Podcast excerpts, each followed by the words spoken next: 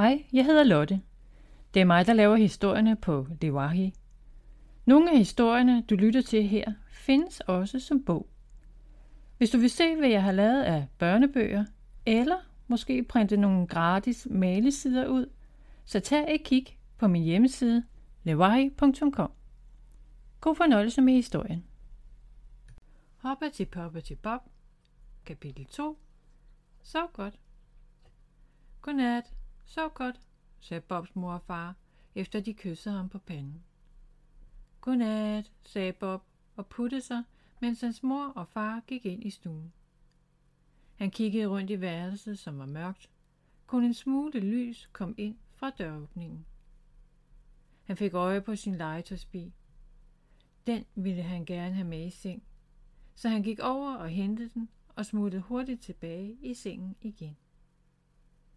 Med bilen i poten rakte han armen op foran sig og svingede bilen frem og tilbage. Den kørte et hurtigt gennem luften. Han vidste godt, han skulle sove. Det ville han også. Han skulle bare lige kigge lidt på sin bil først.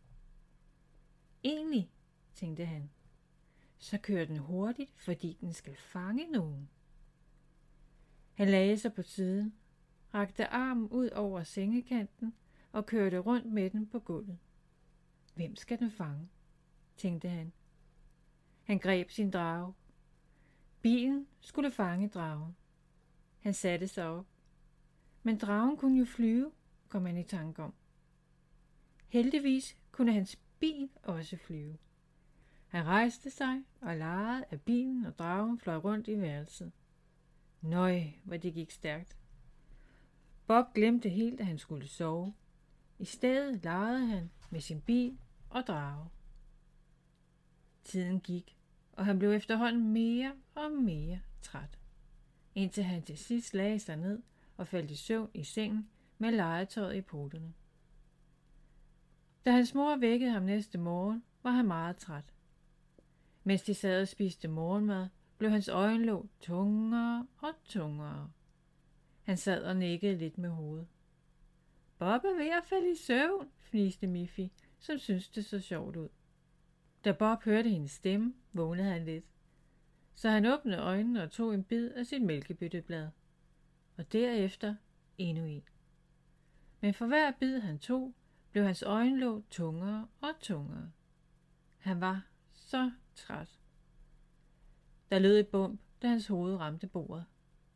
Milde spaghetti, mumlede han i søvne. Miffy fniste. Meget langsomt og kun halv vågen lykkedes det ham at få spist sin morgenmad færdig. Miffy gik ind på sit værelse og legede, mens hans far gik ud og samlede frisk mad til senere. Bob, kan du gå ud og hente opvaskebaljen, så jeg kan få vasket op? spurgte hans mor. Jepsi, jepsi, svarede han træt, hoppede ned fra stolen og gik udenfor. Han kiggede sig omkring, hvad var det nu, hans mor havde bedt ham om at hente? Han fik øje på en kost og valgte den. Må ikke det er den, tænkte han. Da han kom ind, gav han den til sin mor. Værsgo. Tak, Bob, svarede hun. Men hvad skal jeg med kosten? Bob kiggede spørgende på sin mor. Hvad mente hun? Jeg bad dig om at hente opvaskebaljen, forklarede hun. Nå, sagde Bob træt og gik udenfor igen. Da han kom ud, stod han og kiggede sig omkring. Åh, hvad var det nu, min mor sagde, jeg skulle hente, tænkte han. Han gabte og gned sine øjne lidt. Så fik han øje på Miffis bold. Den tog han og gik søvnigt ind med bolden til sin mor. Værsgo, sagde han, i det han rakte sin mor bolden. Hans mor kiggede på ham med et smil. Det er da en fin bold, Bob, men jeg bad dig om opvaskebaljen, så jeg kan vaske op. Åh ja, selvfølgelig, sagde han og gik træt udenfor igen. Han gabte og strakte sig. Så kiggede han sig omkring. Hvad var det nu, min mor sagde, jeg skulle hente, tænkte han. Han kiggede sig omkring og kløede sig i panden. Så satte han sig på kanten af en opvaskebalje, der stod ved husvæggen. Hvis nu jeg sætter mig her, så kan jeg måske huske det, Han kiggede på tingene omkring sig. En rive? Nej, det er ikke det, min mor vil have, tænkte han. En skov? Nej. En spand måske? Han tænkte lidt mere. Nej, det er heller ikke en spand. Han kunne slet ikke huske, hvad hans mor havde sagt. Og jo mere han tænkte og funderede, jo tungere blev hans øjenlåg. Det begyndte at småregne. Milde spaghetti, mumlede han for sig selv og kiggede sig omkring for at finde ny. Han ville ikke gå ind, før han havde fundet ud af, hvad det var, han skulle bringe sin mor.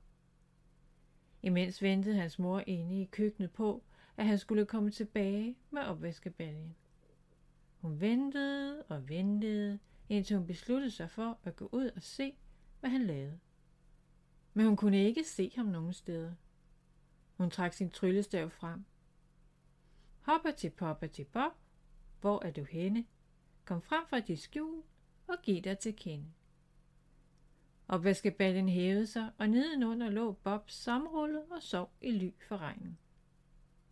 Åh, kaninprutter og truttelutter, mumlede han og skruttede sig. Jeg bliver jo våd. Hans mor rystede på hovedet, tog opvaskebaljen i den ene hånd og Bob i den anden og fulgte ham indenfor. Du skal vist ind og have en lur, mens jeg vasker op, sagde hun.